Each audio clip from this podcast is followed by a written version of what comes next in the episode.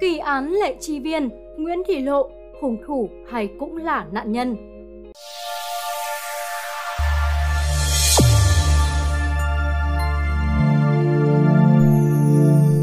Lệ Chi Viên là kỳ án trong lịch sử Việt Nam thời phong kiến, diễn ra vào mùa thu năm Bảo Đại thứ ba, tức năm 1442, khi người vợ lẽ của hành khiển Nguyễn Trãi là Nguyễn Thị Lộ bị cáo buộc ám sát vua Lê Thái Tông khi hoàng đế nghỉ đêm tại tư gia Nguyễn Trãi, tức vườn Lệ Chi.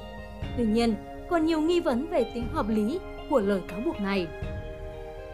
Nguyễn Thị Lộ ngộ sát Lê Thái Tông tại Việt Sử Ký Toàn Thư là tư liệu đầu tiên chép lời cáo buộc dành cho Nguyễn Thị Lộ. Tháng 8, ngày mùng 4, vua về đến vườn Lệ Chi huyện Gia Định, bỗng bị bệnh ác rồi băng.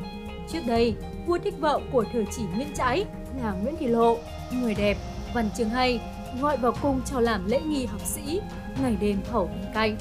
Đến khi tuần miền đông, về đến vườn Lệ Chi xã Đại Lai trên sông Thiên Đức, vua thức suốt đêm với Nguyễn Thị Lộ rồi băng.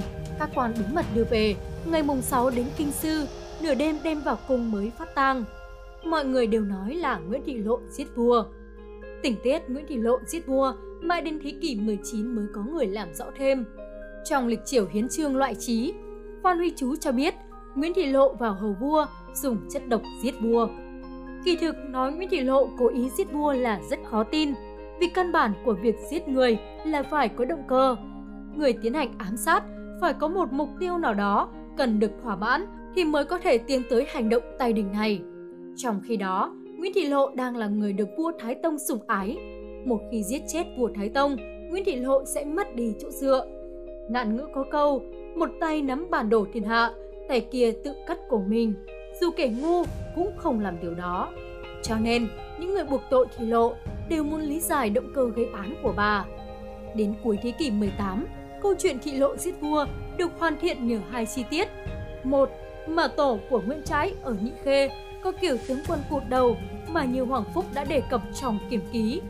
Nhị đệ mạch đoàn, họa thảm trừ gì 2. Nguyễn Thị Lộ vốn là tinh rắn hóa thành thì trả thù dòng họ Nguyễn Trãi lúc dọn đất để làm nhà dạy học đã phá tổ rắn. Câu chuyện rắn báo oán đã thấy lưu hành ở thế kỷ 16.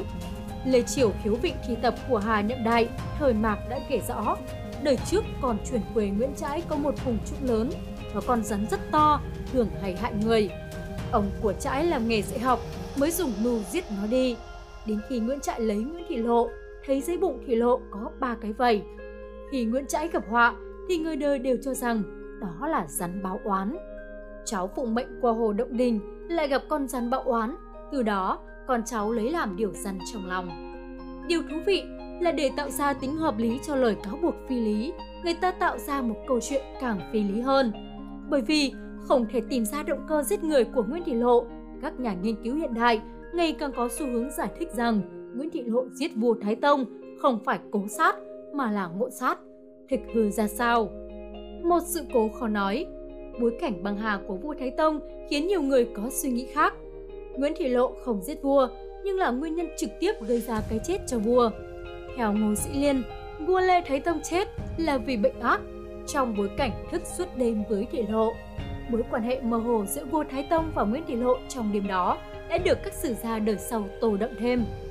Trong Việt sử diễn nghĩa, Tôn Thất Hân đã khẳng định của Thái Tông sắc hoàng bằng liền. Nói tóm lại, cái chết của Lê Thái Tông có liên quan mật thiết đến vấn đề sắc dục và Nguyễn Thị Lộ. Xuất phát từ góc độ y khoa, tại cuộc tọa đàm cuốn sách lịch sử nhìn lại dưới góc độ y khoa của bác sĩ Bùi Minh Đức in trên tạp chí Hồn Việt năm 2014 đã đặt ra giả thiết.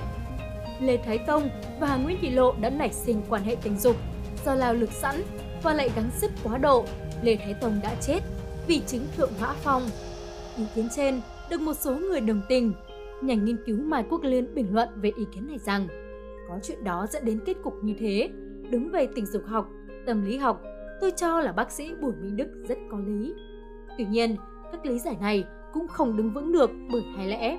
Thứ nhất, theo Đại Việt Thông Sử, trong đêm Thái Tông chết, ngoài Nguyễn Thị Lộ còn có một người nam khác cũng thức suốt đêm, hầu hạ thuốc men không giờ lúc nào. Thứ hai, giữa hai người cách biệt quá lớn về tuổi tác, ức trai tập dẫn nhị khê tộc phả nói. Thời họ cổ, công tức Nguyên Trãi đi đường, gặp Thị Lộ đem về. Như vậy, đến năm 1442, Nguyễn Thị Lộ đã qua tuổi 50, quá già so với Lê Thái Tông. Vì thế, một hướng lý giải thứ ba xuất hiện và ngày càng được chấp nhận rằng Nguyễn Thị Lộ bị người ta vu oan giá họa. Nhưng người vu vạ ấy là ai? Để trả lời câu hỏi này, chúng ta cần nhiều thời gian hơn để nghiên cứu. Và các bạn hãy đón chờ các số tiếp theo trên kênh Tư Liên Lịch Sử để giải đáp thắc mắc này nhé. Còn bây giờ, xin chào và hẹn gặp lại!